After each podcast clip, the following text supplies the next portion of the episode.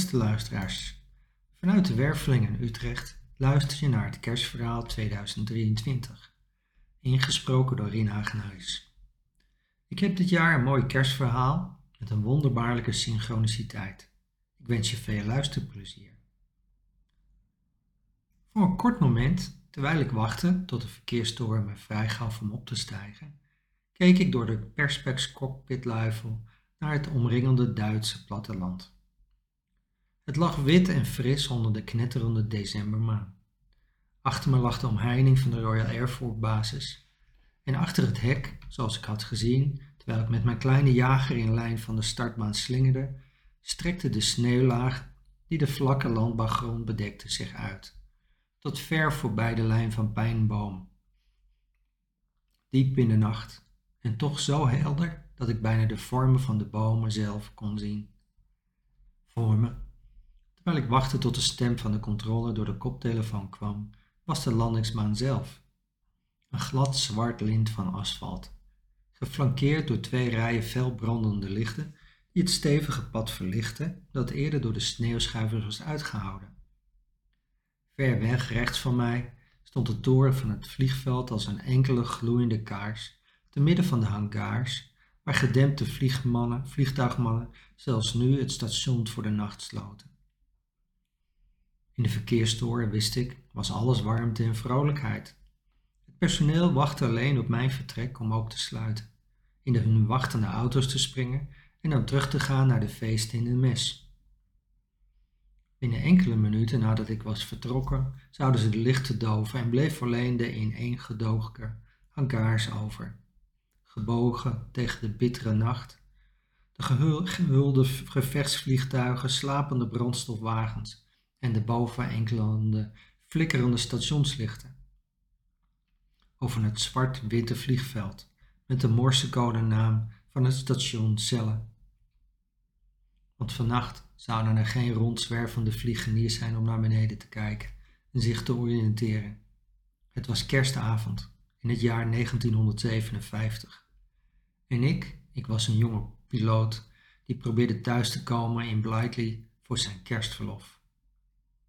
Ik had haast en mijn horloge gaf kwart over tien aan, door de vage blauwe gloed van het bedieningspaneel, waar de rijen wijze platen trilden en dansten. Het was warm en knus in mijn cockpit, de verwarming vol gedraaid om ijsvorming op het perspex te voorkomen. Een kleine kokon, warm en veilig, die me beschermde tegen de bittere kou buiten, tegen de ijskoude nacht die een man in een minuut kan doden als iedereen wordt blootgesteld met 600 mijl per uur. Charlie Delta. De stem van de controller wekte me uit mijn mijmeringen en klonk in mijn koptelefoon alsof hij bij me in de kleine cockpit zat.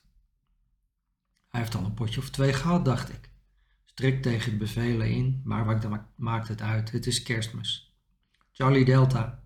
Control, reageerde ik. Charlie Delta. Duidelijke start. Het nut er niet van in om nog te reageren. Ik gaf gewoon langzaam gas naar voren met de linkerhand, terwijl ik de vampier met de rechterhand stevig langs de middenlijn liet rijden.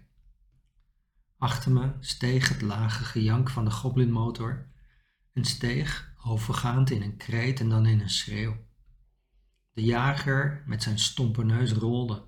De lichten aan weerszijden van de landingsbaan passeerden elkaar steeds sneller totdat ze in een voortdurende waas knipperde. Ze werd licht, de neus ging een fractie omhoog, waardoor het neuswiel het contact met de landingsbaan verloor en het gerommel verdween onmiddellijk. Seconden later kwamen de hoofdwielen los en stopte ook hun zachte getrommel.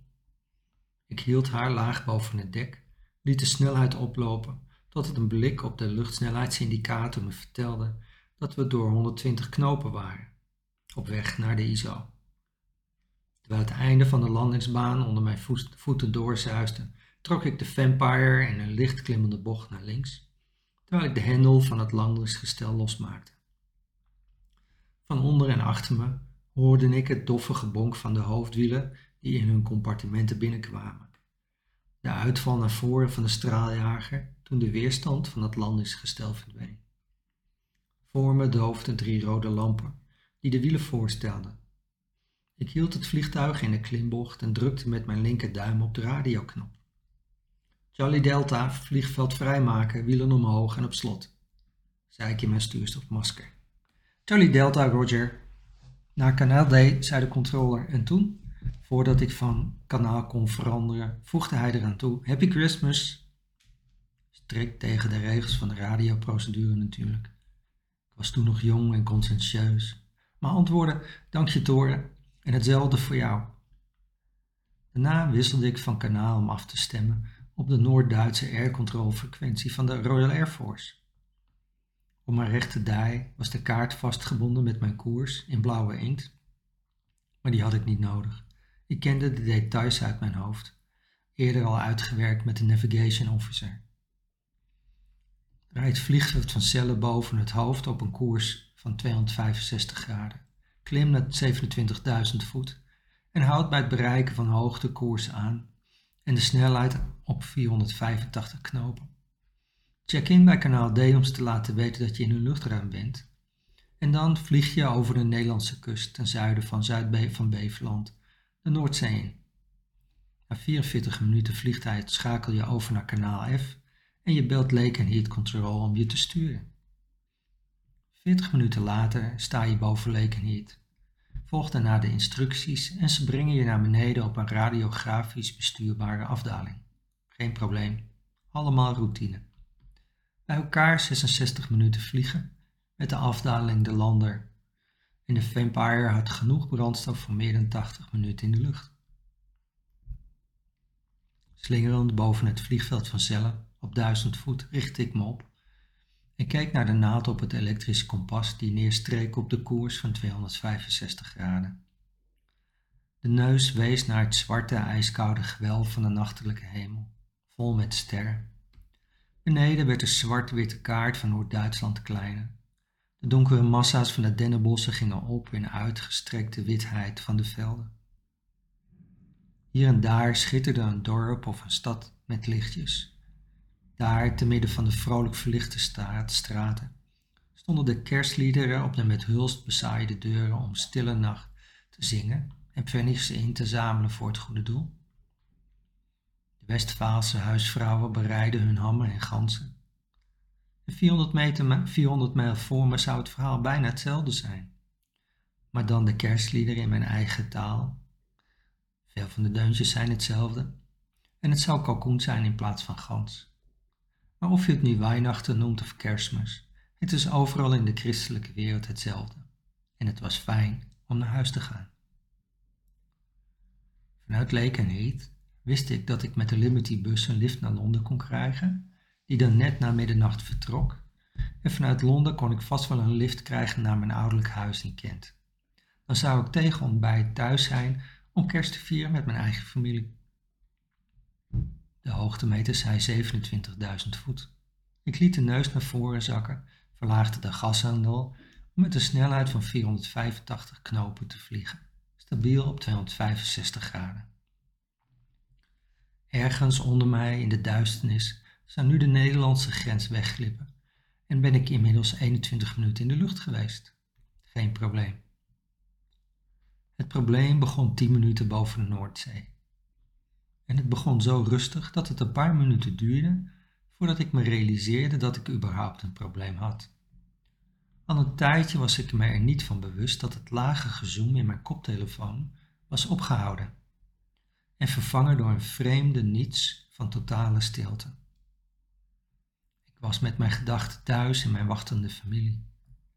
Het eerste wat ik wist was toen ik een blik naar beneden wierp om mijn koers op het kompas te controleren, dat er iets vreemd gaande was.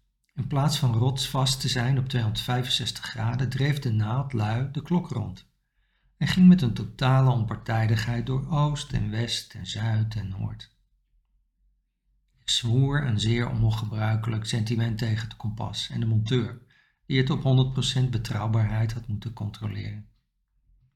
Het falen van je kompas nachts, zelfs in een schitterende maanverlichte nacht zoals deze, achter het perspex van de cockpit is geen pretje. Toch was het niet al te ernstig. Ik zou met een paar minuten leken hier op kunnen roepen En dan zouden ze me met GCA Ground Controlled Approach geven. Met instructies die van seconde tot seconde een piloot naar huis kan brengen in slechte weersomstandigheden. Zijn voortgang volgend op hun ultra-precieze radarscherm. Ik keek op mijn horloge. 34 minuten in de lucht. Ik zou nu kunnen proberen Lekenheat op te roepen. Voordat ik Lekenheat probeerde, zou het een correcte procedure zijn om Channel D, op wie ik nu nog was afgestemd, op de hoogte te stellen van mijn probleem. Dus ik drukte op de zendknop en belde Celle, Charlie Delta, Celle, Charlie Delta. Ik ging even door. Maar het had geen zin om door te gaan. In plaats van het levendige gekraak van ruis, hoorde ik het scherpe geluid van mijn eigen stem terugkomen in mijn eigen oren. En een gedempt geruis van mijn zuurstofmasker. Ik probeerde het opnieuw, hetzelfde resultaat. Ver weg boven de woestenij van de zwarte bittere Noordzee, in het warme vrolijke betonnen complex van Noord-Beveland Control, leunden mannen achterover van hun bedieningspaneel, kletsend en nippend aan hun dampende kop koffie en cacao maar ze konden me niet horen. Mijn radio was dood. Vechtend tegen een opkomend gevoel van paniek slikte ik en telde ik langzaam tot tien. Toen schakelde ik over naar kanaal F en probeerde Lekenheat op te roepen. Op kanaal F was de radio ook dood. Mijn eigen gemompel in het zuurstofmasker werd gesmoord door het rubber. Het gestage gefluit van mijn straalmotor achter me was het enige antwoord dat ik kreeg. Het was een eenzame plek, de lucht. En dan nog meer de lucht op een winternacht. Een eenspersoons straaljager is een eenzaam huis. Een kleine stalen doos op stompe vleugels, omhoog gehouden, geslingerd door de ijskoude leegte door een brandende buis die elke seconde dat die brandt de kracht van 6000 paarden uitwerpt. Maar de eenzaamheid wordt gecompenseerd niet gedaan door de wetenschap dat de piloot met één druk op de knop kan praten met andere mensen. Mensen die om hem geven, mannen en vrouwen die een netwerk van stations over de hele wereld bemannen. Slechts één druk op die knop, de zendknop, en tientallen van hen in verkeerstorens in het hele land, afgestemd op dit kanaal, kunnen hem om hulp horen roepen. De verkeerstorens kunnen zijn positie tot op een paar honderd meter nauwkeurig lokaliseren. Hij is niet meer verloren. Mensen beginnen dan te werken om hem te laten landen. Ze roepen hem op en geven instructies. Maar daarvoor moet je wel een radio hebben. Voordat ik klaar was met het testen van Channel J, Channel J het internationale noodkanaal, en hetzelfde negatieve resultaat kreeg, wist ik dat mijn 10 kanaals radiotoestel net zo dood was als de dodo. Het had de Royal Air Force twee jaar gekost om mij op te leiden om hun jagers voor hen te vliegen. En het grootste deel van die tijd was ik getraind in noodprocedures. Het belangrijkste, zeiden ze vroeger op de vliegschool, is niet dat je weet hoe je in perfecte omstandigheden moet vliegen. Het is om door een noodsituatie te vliegen en in leven te blijven. Nu begon mijn training effect te sorteren. Terwijl ik tevergeefs mijn radiozender aan het testen was, scanden de ogen het instrumentenpaneel voor me. De instrumenten vertelden me hun boodschap. Het was geen toeval dat het kompas en de radio het samen hadden begeven. Beide werkten op de elektrische circuits van het vliegtuig. Ergens onder mijn voeten was er een doorgebrande hoofdzekering geweest. Toen maakte ik de balans op van de aard van mijn ramp. Het eerste wat we in zo'n geval moesten doen, herinner ik me dat de oude flight sergeant Norris ons vertelde, is om de gashendel te verlagen van kruissnelheid naar een langzamere instelling. We willen toch geen kostbare brandstof verspillen, heren? Misschien hebben we dat later nodig. Ik gaf gas terug en keek naar de toerenteller. Maar dat was ook een elektrisch instrument. En ik was de boel kwijtgeraakt toen de zekering ging. Ik oordeelde aan de hand van het motorgeluid toen de goblin draaide en voelde het vliegtuig langzaam vertragen. De belangrijkste instrumenten voor de ogen van uw piloot zijn er zes, inclusief het kompas. De laatste drie daarvan zijn elektrisch bediend en ze waren dezelfde kant uitgegaan als mijn kompas. Dat liet me achter met de twee, de luchtsnelheidsindicator en de hoogtemeter. Met andere woorden, het enige wat ik nu nog wist was hoe snel ik ging en hoe hoog ik zat. Nu is het heel goed mogelijk om een vliegtuig te laten landen met alleen deze twee instrumenten. De rest te oordelen naar de oude navigatiehulpmiddelen, namelijk de menselijke ogen. Dat wil zeggen, bij schitterend weer, bij daglicht en zonder wolkje aan de lucht. S'nachts is dat haast niet mogelijk. Het enige dat s'nachts tevoorschijn komt, zelfs in een heldere maanverlichte nacht, zijn de lichten. Deze hebben dezelfde patronen als ze vanuit de lucht worden gezien. Manchester ziet er anders uit dan Birmingham. Ik moest naar Norwich en dat kende ik goed. En als ik de grote gebogen uitstulping van de kustlijn van Norfolk kon identificeren, zou ik Norwich kunnen vinden. De enige grote wildgroei van lichten die 20 mijl landinwaarts van alle punten aan de kust was geplaatst. Vijf mijl ten noorden van Norwich wist ik dat het vliegveld van Mariam St. George lag. Daar zou ik veilig kunnen landen. Ik begon mijn vampier langzaam te laten zakken in de richting van de naderende kust, terwijl mijn geest koortsachtig uitrekende hoe ver ik achterliep door mijn verminderde snelheid. Mijn horloge gaf me 43 minuten in de lucht aan. De kust van Norfolk moest ergens voor mijn neus liggen, ongeveer zes mijl lager. Keek omhoog naar de volle maan, als een zoeklicht in de glinsterende hemel en bedankte haar voor haar aanwezigheid. Terwijl de jager naar Norfolk gleed, greep het gevoel van eenzaamheid me steeds steviger vast. Al die dingen die zo mooi hadden geleken toen ik van het Westfaalse vliegveld was weggeklommen, leken nu bijna mijn ergste vijanden. De sterren waren niet langer indrukwekkend in hun schittering. De nachtelijke hemel, dag en nacht op een onveranderlijke 56 graden onder nul, werd in mijn gedachten een grenzeloze gevangenis krakend van de kou. En onder me? Onder me lag het ergste van allemaal, de zware vreedheid van de Noordzee, wachtend om mij en mijn vliegtuig op te slokken en ons voor eindeloze eeuwigheid te begraven in een vloeibare crypte waar niets bewoog en ook nooit meer zou bewegen. En niemand zou het ooit weten. Ik was op duizend voet en nog steeds duikend. Ik begon me te realiseren dat een verse vijand het veld was binnengekomen. Er was geen inktzwarte zee drie mijl onder me meer. Genoeg om al het zicht uit te wissen. Genoeg. Ongemerkt was onder me de East Anglian Mist binnengetrokken. Er was geen sprake van om te proberen over deze mist naar het westen te vliegen. Zonder navigatie, hulpmiddelen of radio zou ik verdwalen in een vreemd, onbekend land. Ook was er geen sprake van om te proberen terug te vliegen naar Nederland en daar te landen. Ik had de brandstof er niet voor. Ik vertrouwde alleen op mijn ogen om mij te leiden. Het was een kwestie van landen bij Marion St. George of sterven te midden van het wrak van de vampier ergens in de met mist omhulde venen van Norfolk. Op 10.000 voet trok ik me terug uit mijn duik, waarbij ik mijn vermogen iets verhoogde om mezelf in de lucht te houden. Ik herinner me de instructies van Flight Sergeant Norris weer. Als we helemaal verdwaald zijn boven de ononderbroken wolken, heren, moeten we de noodzaak overwegen om uit onze vliegtuigen te springen, niet waar? Natuurlijk, sergeant. Helaas kan de schietstoel van Martin Baker niet worden gemonteerd op de Vampire met één stoel. De enige twee succesvolle kandidaten die nog in leven zijn, verloren daarbij hun benen. Wat dan, sergeant? Onze eerste stap is daarom om onze vliegtuigen naar de open zee te draaien, weg van de steden.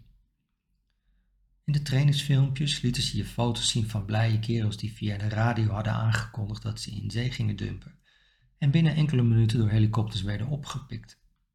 Maar dat allemaal op een heldere, warme zomerdag.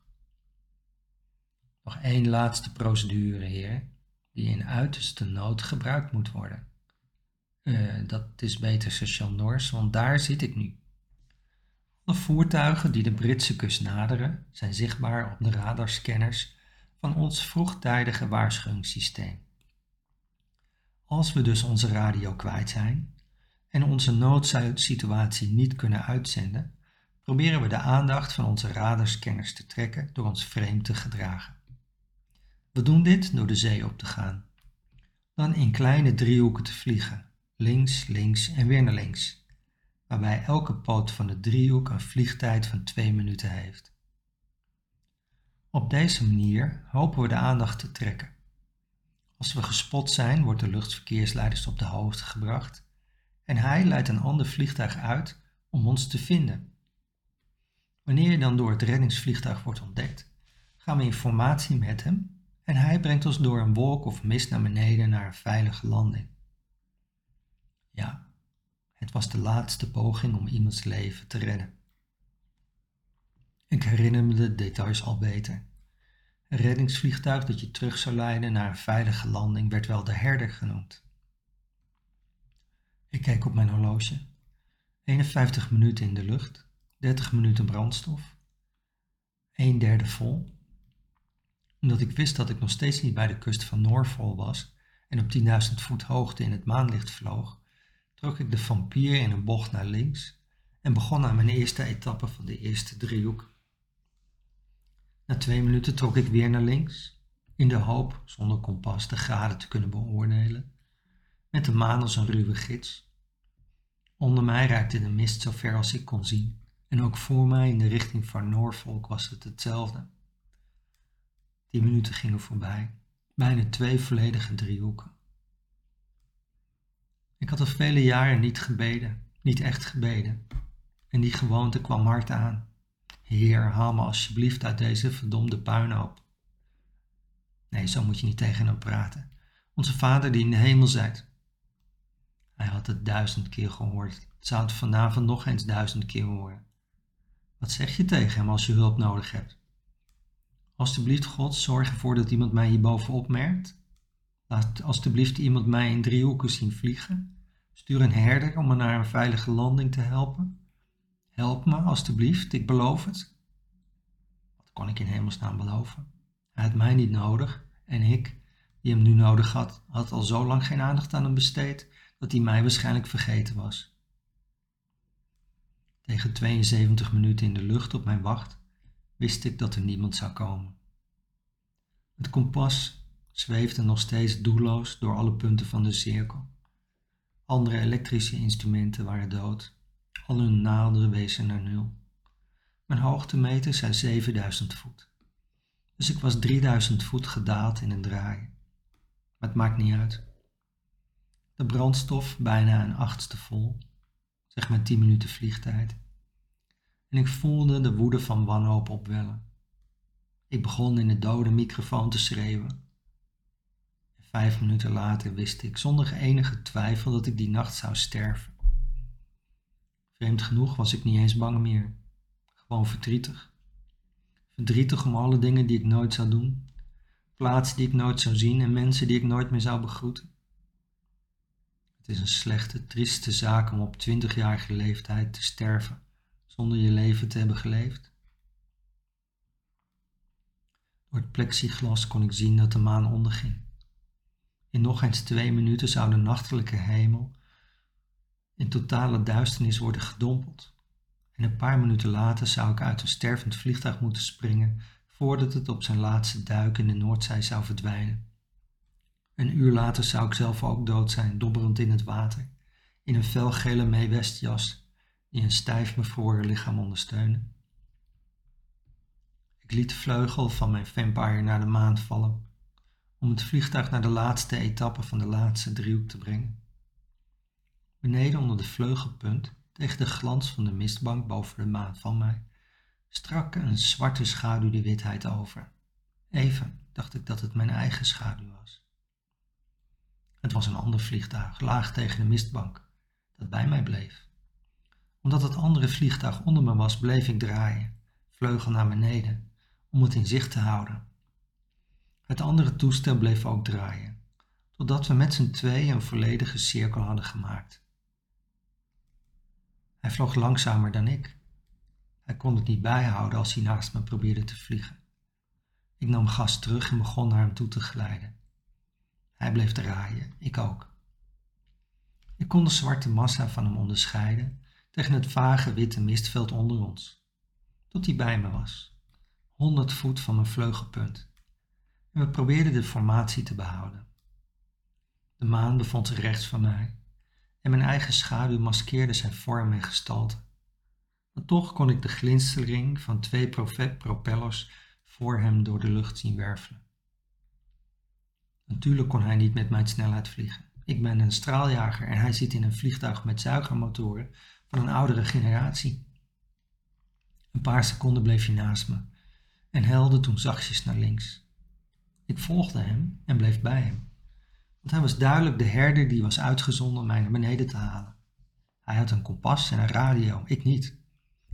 We vlogen recht en met de maan vlak achter ons. Aan de hand van de positie van de ster van de maan wist ik dat we teruggingen naar de kust van Norfolk. En voor het eerst kon ik hem echt zien. Tot mijn verbazing was mijn herder een Haviland Mosquito, een jachtbommenwerper uit de Tweede Wereldoorlog. Toen herinner ik me dat het Meteorological Squadron in Gloucester gebruikte om monsters van de bovenste atmosfeer te nemen, om zo te helpen bij het opstellen van weersvoorspellingen. In de cockpit van de Mosquito kon ik tegen het licht van de maan het gedempte hoofd van de piloot en de dubbele cirkels van zijn bril onderscheiden, terwijl hij uit het zijraam naar me keek. Voorzichtig hief hij zijn rechterhand op, tot ik hem in het raam kon zien. Hij stak de vingers naar voren en naar beneden, wat betekende: we gaan afdalen, volg me. Ik knikte en bracht snel mijn eigen linkerhand omhoog, zodat hij het kon zien. Ik trok mijn hand over mijn keel. Volgens algemene overeenstemming betekent dit teken dat ik nog maar vijf minuten brandstof over heb. Dan valt de motor uit. Ik zag het gedempte, gebrilde met zuurstof bedekte hoofd begrijpend knikken. Toen gingen we naar beneden, in de richting van de mistlaag. We doken recht op het in de mist gehulde land van Norfolk af. Ik wierp een blik op een hoogtemeter. 2000 voet, nog steeds duikend. Hij trok zich terug op 300 voet. De mist was nog steeds onder ons. Ik kon me de stroom instructies voorstellen die uit de vluchtleiding kwam, in de oortelefoons van de man die naast me vloog, 80 meter verderop. Ik hield mijn ogen op hem gericht, bang om hem een ogenblik uit het zicht te verliezen en op elk handgebaar van hem lettend. Tegen de witte mist verwonderde ik me over de schoonheid van zijn vliegtuig. De korte neus en de bubbelcockpit de blaar van perspec recht in de neus, zelf een lange, slanke, onderhangende motor, elk met een Rolls-Royce Merlin. Een meesterwerk van vakmanschap, grommend door de nacht naar huis. Twee minuten later hield hij zijn gebalde linkervuist in het raam en opende zijn vuist om alle vijf vingers tegen het glas te spreiden. Laat je onderstel zakken bewoog de hendel naar beneden en voelde de doffe dreun toen alle drie de wielen naar beneden gingen. De piloot van het herdersvliegtuig wees weer naar beneden voor een nieuwe afdaling. En terwijl hij in het maanlicht knikte, kreeg ik de neus van de mosquito in het oog. Er waren de letters JK op geschilderd, groot en zwart. Waarschijnlijk voor roepnaam Juliet Kilo. Daarna daalden we weer af, deze keer wat rustiger. Hij kwam net boven de mistlaag uit slaagde erin een blik op mijn brandstofmeter te werpen. Hij stond op nul, flikkerde nog zwakjes. In godsnaam schiet op, bad ik. Een straaljager op 100 voet zonder motor is een dodelijke val zonder overlevingskansen. Toen vrij plotseling richtte hij zich op, zo snel dat ik hem bijna verloor. Een seconde later zag ik hem weer en zag zijn linkerhand het duiksignaal naar me flitsen. Hij dook naar de mistbank. Ik volgde en we zaten erin. Een ondiepe vlakke afdaling. Van slechts honderd voet naar het niets. De zichtbaarheid was bijna nul. Geen vorm, geen grootte, geen vorm, geen inhoud. Behalve dat vaag van mijn linkervleugelpunt, nu slechts 40 voet verderop, de vorm van een mosquito was, die met absolute zekerheid ergens naartoe vloog, wat ik niet kon zien. Toen ik bij hem bleef, wist ik dat hij langzamer ging vliegen. Ik moest gas terugnemen. In een fractie van een seconde wierp ik weer een blik op twee instrumenten. De hoogtemeter gaf bijna nul aan en de brandstof ook. De luchtsnelheidsindicator, die ik ook had gezien, gaf te weinig knopen aan. En binnen negen seconden zou deze verdomde doodskist uit de lucht vallen. Toen, zonder waarschuwing, wees de herder met een enkele wijsvinger naar mij en vervolgens naar, naar voren door de vooruit. Het betekende, daar ben je, vlieg verder en land.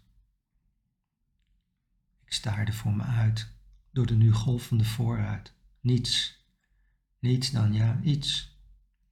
Omringd door nevel waren er lichten aan beide kanten van me, in paren die voorbij flitsten. Ik dwong mijn ogen om te zien wat er tussen hen in lag. Niets, zwartheid. Dan een streep verf die onder mijn voeten loopt, de middenlijn.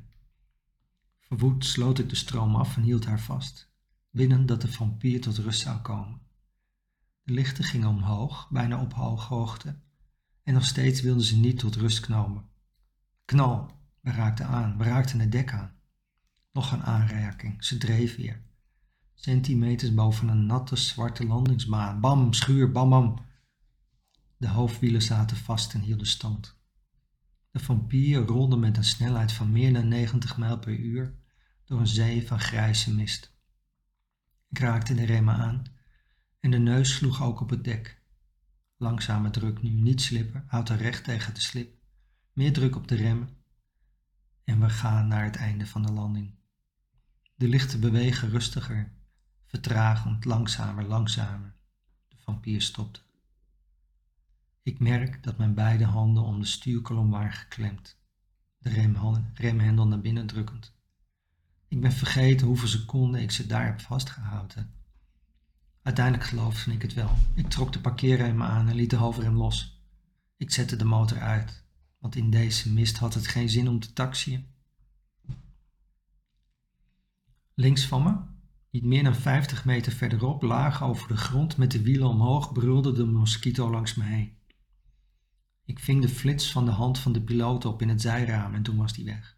De mist in, voordat hij mijn gebaar van bevestiging kon zien. Maar ik had al besloten om de RAF Cloudchester op te bellen en hem persoonlijk te bedanken vanuit officiersmes.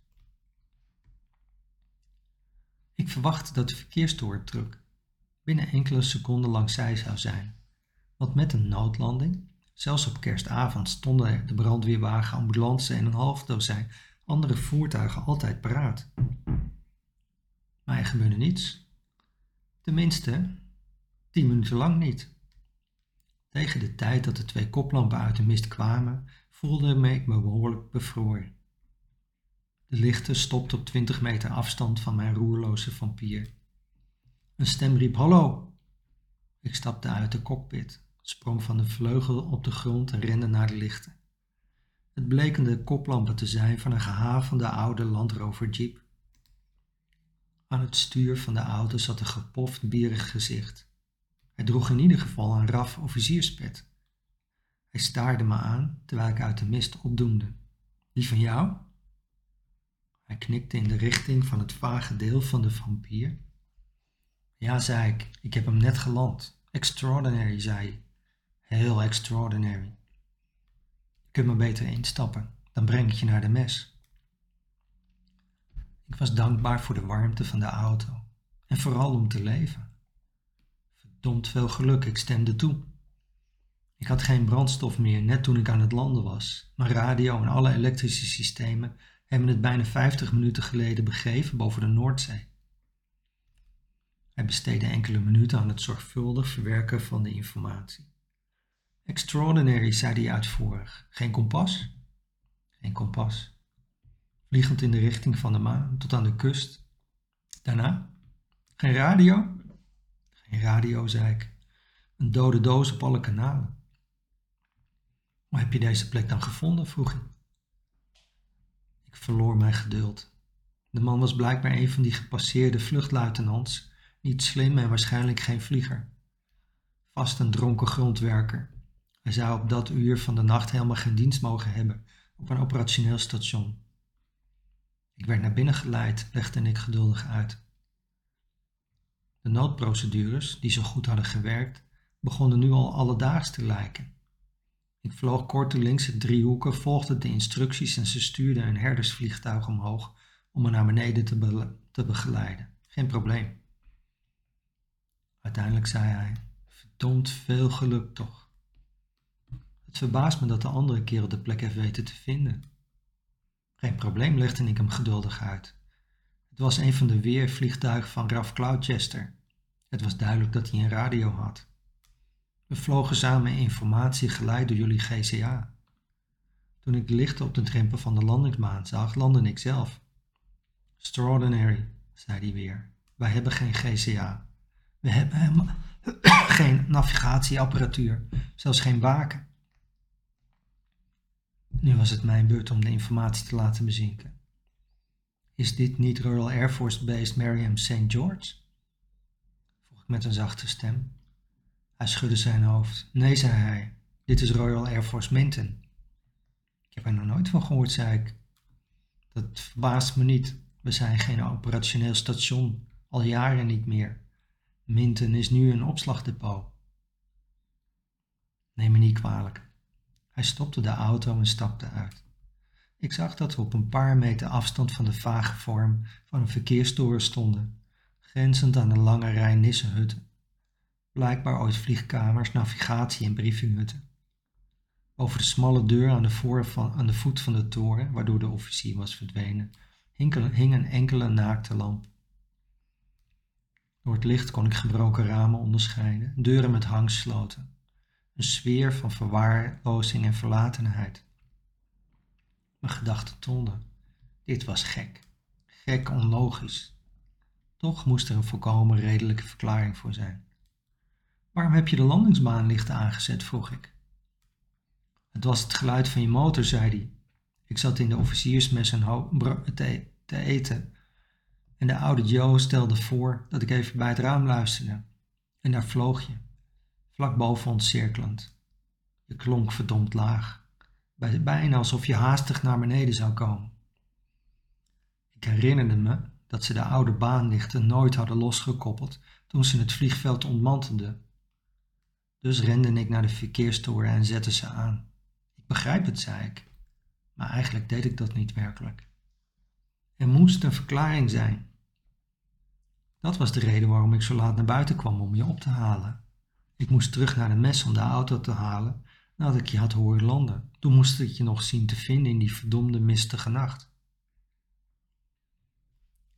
Waar is Royal Air Force Minton precies? vroeg ik hem. Vijf mijl van de kust, landinwaarts. Dat is waar we zijn, zei hij. En waar is het dichtstbijzijnde operationele Air, Air Force station met alle hulpmiddelen, inclusief GCA? Hij dacht even na. Het moet Miriam St. George zijn, zei hij. Dat is de verklaring. Mijn onbekende vriend in het weervliegtuig had me rechtstreeks van de kust naar Miriam St. George gebracht. Toevallig lag Minton met zijn landingsbaanlichten en dronken commandant precies langs het vluchtpad naar de landingsbaan van Miriam. Waarschijnlijk had de Miriam-controller ons gevraagd om twee keer te cirkelen, terwijl hij zijn baanverlichting tien mijl verderop aandeed.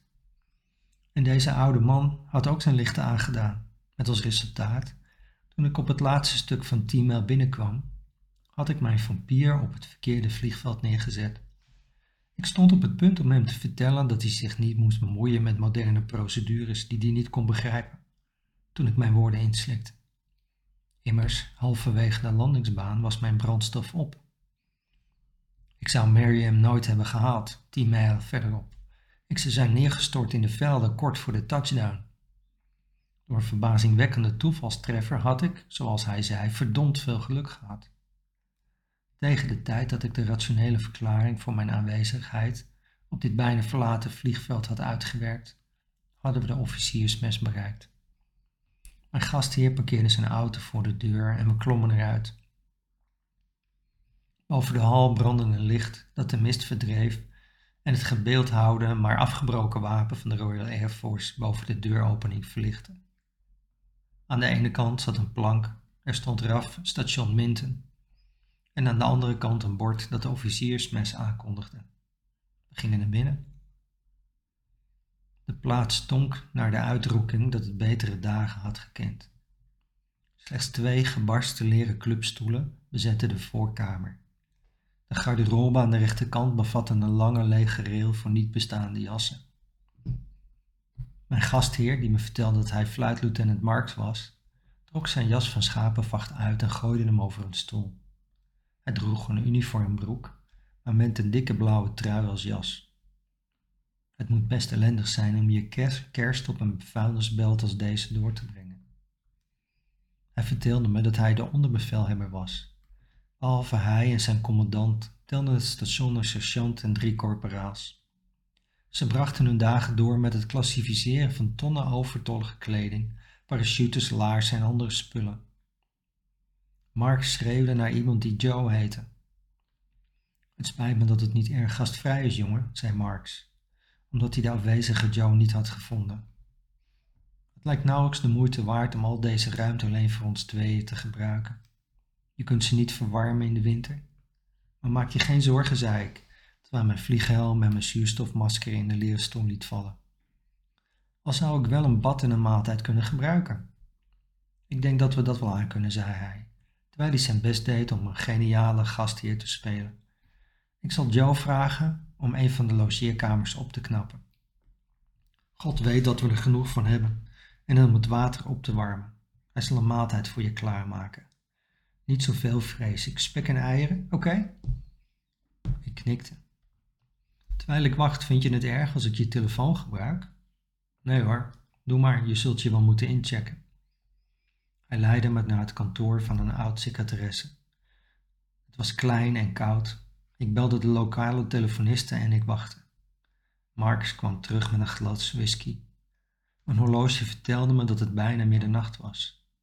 Een geweldige manier om kerst door te brengen, bedacht ik me. En toen herinner ik me hoe ik dertig minuten geleden nog tot God had geroepen om een beetje hulp. Uiteindelijk werd de telefoon opgenomen. Raf Miriam St. George, zei een mannenstem. De dienstdoende verkeersleider alstublieft, zei ik. Er was even een pauze. Het spijt me meneer, mag ik vragen wie er belt? Ik gaf hem mijn naam en rang. Ik ben, ben bang dat er vanavond niet gevlogen kan worden, meneer. Er is geen dienstdoende luchtverkeersleiding. Er zijn wel een paar officieren in de mes. Geef me dan de officier van dienst op het station alstublieft.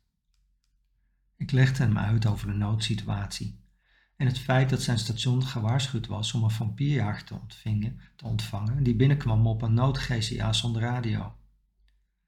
De man luisterde aandachtig. Daar weet ik niets van, zei hij uiteindelijk. Ik denk niet dat we operationeel zijn geweest sinds we vanmiddag om vijf uur sloten. Maar hier krijg je de wingcommander. Er was een pauze. En toen kwam er een oudere stem aan de lijn. Ik legde de zaak nog eens uit. Waar spreek je vandaan? zei hij, nadat hij mijn naam, rang en station waar ik was had genoteerd. Royal Air Force Minton, sir. Ik geloof dat ik op weg was naar uw vliegtuig, naar uw vliegveld met een ground control approach. Ik werd onderschept door het weervliegtuig uit Cloudchester en die bracht me binnen. Maar toen ik de lichten van Minton zag, landde ik hier in de veronderstelling dat het Miriam St. George was. Prachtig, zei hij. Prachtig stukje vliegen door die piloot uit Cloudchester. Natuurlijk, die kerels zijn in weer en wind. Dat is hun werk. Wat wil je dat we eraan doen? Ik bel om uw verkeerscontrole door te geven dat ze kunnen stoppen om op me te wachten. Oh, maar we zijn gesloten, zei hij. Om vijf uur vanmiddag hebben we alle systemen stilgelegd. Er is ook helemaal geen oproep geweest om te komen. Maar Miriam St. George heeft een GCA, probeerde ik. Ik weet dat we dat hebben, riep hij terug. Maar het is vanavond niet gebruikt. Het is sinds vijf uur gesloten. De volgende en laatste vraag stelde ik hem langzaam en voorzichtig. Weet u dan misschien waar het dichtstbijzijnde RAF-station is dat de hele nacht noodluisteren handhaaft? Ja, zei hij even langzaam. In het westen, Royal Air Force Martian. Nou, wel trusten, vooral een kerstfeest. En hij legde de telefoon neer. Ik leunde achterover en haalde adem. Marhan lag veertig mijl verderop aan de andere kant van Norfolk. Met de brandstof die ik bij me had, had ik daar nooit kunnen komen. En ik had de mosquito-piloot verteld dat ik nog maar vijf minuten brandstof over had. Hij had aangegeven dat hij dat begreep. Het begon langzaam tot me door te dringen dat ik mijn leven niet echt te danken had aan de weerpiloot uit Cloudchester, maar aan flight lieutenant Marks, de bedroevende, stuntelige oude gepasseerde flight lieutenant die 400 meter door de mist was gerend om de lichten van een verlaten landingsbaan aan te doen, omdat hij een straalmotor te dicht bij de grond hoorde cirkelen. Toch moet die mosquito nu terug zijn in Cloudchester. En hij zou moeten weten dat ik ondanks alles nog leefde. Cloudchester, zei de telefoniste. De dienstdoende meteoroloog nam een telefoontje aan en ik legde hem de situatie uit. Ik ben bang dat er een vergissing in het spel is, Flying Officer, zei hij. Het kan niet een van de onze zijn geweest.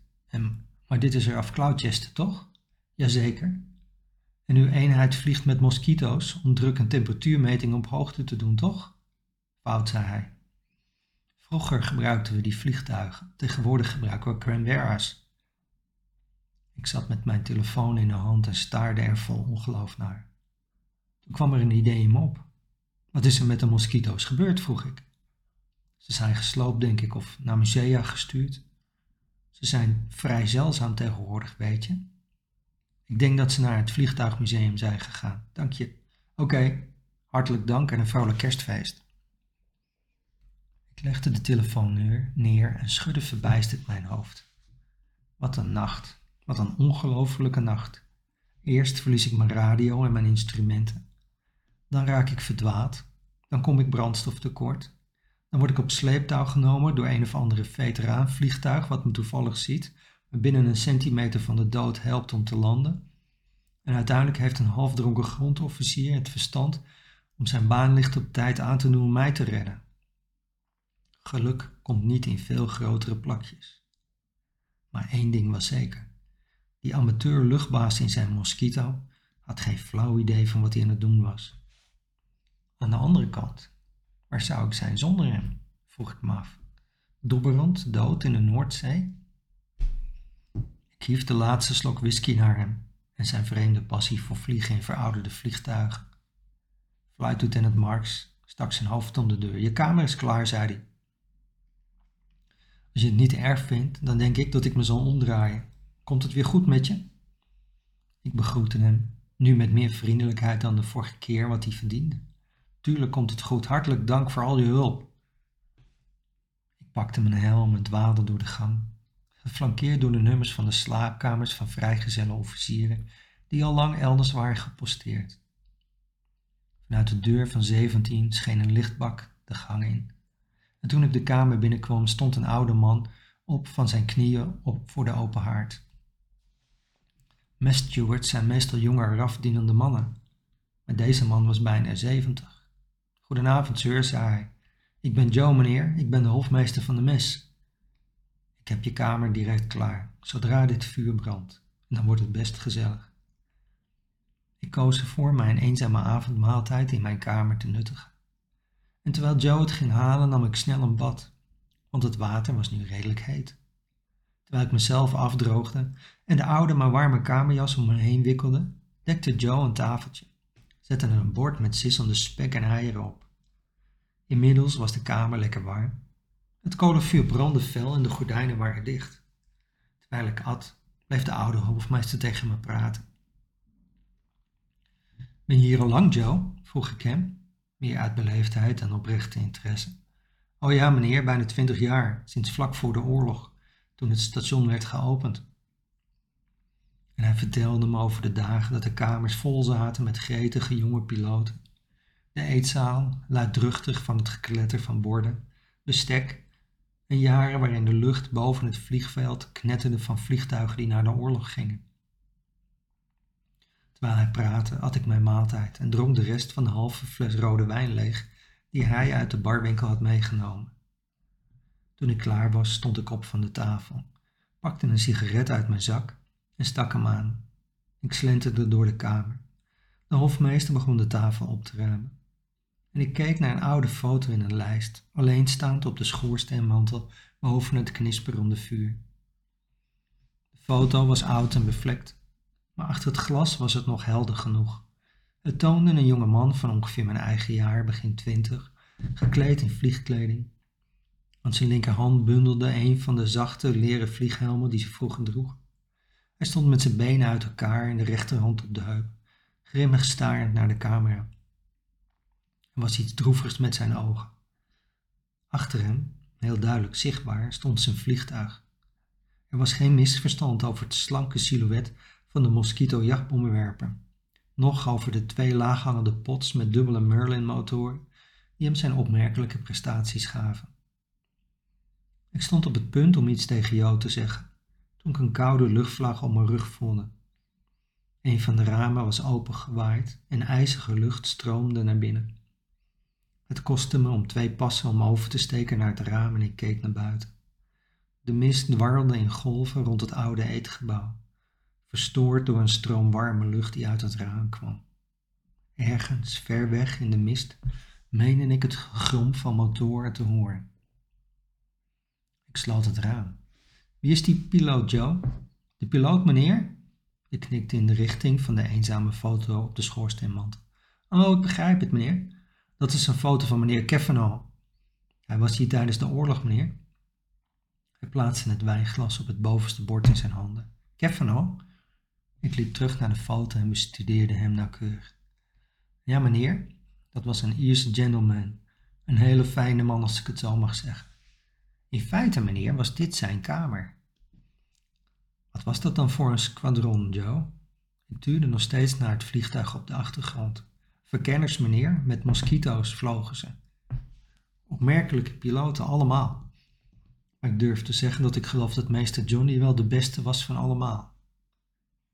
Maar dan ben ik bevooroordeeld, meneer. Ik was namelijk zijn bedman. Er was geen twijfel mogelijk. Op de vage letters op de neus van de mug, achter de, van de mosquito achter de figuur op de foto, staat JK. Niet Juliet Kilo dus, maar Johnny Kavanaugh. De hele zaak was zo klaar als een klontje. Kavanaugh was een uitstekend piloot geweest en vloog tijdens de oorlog bij een van de crack squadrons. Na de oorlog had hij de luchtmacht verlaten en waarschijnlijk een hoop geld verdiend in de bloeiende jaren 50, had een mooi landhuis gekocht en had genoeg over om zijn echte passie voor vliegen uit te leven. Of beter gezegd, het herschepper van het verleden, zijn gloriedagen. Hij had een oude Mosquito gekocht in een van de periodieke rafveilingen van oude vliegtuigen en omgebouwd en er privé mee gevlogen wanneer hij maar wilde. Geen slechte manier om je vrije tijd door te brengen als je het geld hebt. Dus hij vloog waarschijnlijk terug van een reis naar Europa. Had me in driehoeken boven het wolkendek zien draaien, besefte dat ik vast zat en nam me op sleeptouw. Hij had het risico genomen om zijn oude vliegveld in Minten zelfs in de dichte mist te vinden. Ik twijfelde niet aan dat ik de man kon traceren waarschijnlijk via de Royal Aero Club. Het was een goede piloot, zei ik nadenkend, denkend aan het optreden van vanavond. Het was de beste, meneer, zei de oude Joe van achter me. Ze dachten dat Johnny de ogen had van een kat. Ik herinner me dat het squadron wraak terugkeerde van het afwerpen van lichtkogels op doelen in Duitsland en de rest van de jonge mannen naar de bar ging en een drankje dronk. Waarschijnlijk meerdere. Oh, dronk je niet? vroeg ik. Jawel, meneer, maar vaker liet hij zijn mosquito bijtanken en steeg hij dan alleen weer op, terugkerend over het kanaal of de Noordzee, om te zien of hij een kreupele bommenwerper kon vinden die op weg was naar de kust en zijn huis kon leiden. Ik fronste mijn wenkbrauwen. Deze grote bommenwerpers hadden hun eigen basis toch om naartoe te gaan. Nou, sommige van hen waren door vijandelijk afweergeschut gehavend. Ze kwamen overal vandaan. Grote viermotorige Halifaxes, Stirlings, Lancasters. Wel een beetje voor uw tijd als u me wilt vergeven dat ik dat zeg. Ik heb er foto's van gezien, gaf ik toe. Sommige vliegen nog in luchtparades. En hij leidde ze dan terug? Ik kon ze voor mijn geestesoog zien. Gapende gaten in de romp, vleugels en staart, krakend, zwaaiend, terwijl de piloot zich probeerde stabiel te houden. En ik kende uit mijn eigen ervaring de bittere eenzaamheid van de winterhemel s'nachts, zonder radio, zonder gids voor thuis en de mist die het land verduisterde. Dat klopt, meneer. Hij ging vaak in dezelfde nacht voor een tweede vlucht, patrouillerend boven de Noordzee, op zoek naar een kreupel vliegtuig. Dan leidde hij hen naar huis, terug naar Minten, soms door mist die zo dicht was dat je je hand niet kon zien. Een zesde zintuig zeiden ze dat hij had. Ik draaide me om van de foto. Ik, stak mijn, ik deed mijn sigarettenpeuk in de asbak naast het bed en Joe stond voor de deur. Een a man, zei ik En ik meende het. Zelfs vandaag, op middelbare leeftijd, was hij een uitstekende vlieger. Oh ja, meneer, nogal een man, meneer Johnny. Ik herinner me dat hij eens tegen me zei: Joe, als er s'nachts een van hen is die probeert terug te komen, ga ik naar buiten en breng hem naar huis. Ik knikte. De oude man aanbad zo duidelijk zijn officier in oorlogstijd nog steeds. Nou, zei ik, zo te zien doet hij dat nog steeds. En nu glimlachte Joe. Oh, dat denk ik niet, meneer. Johnny ging op kerstavond op zijn laatste 943ste patrouille. Vanavond 14 jaar geleden kwam hij om. Hij kwam nooit meer terug. Hij stortte met zijn vliegtuig ergens in de Noordzee neer. Wat rusten, meneer, en een vrolijk kerstfeest.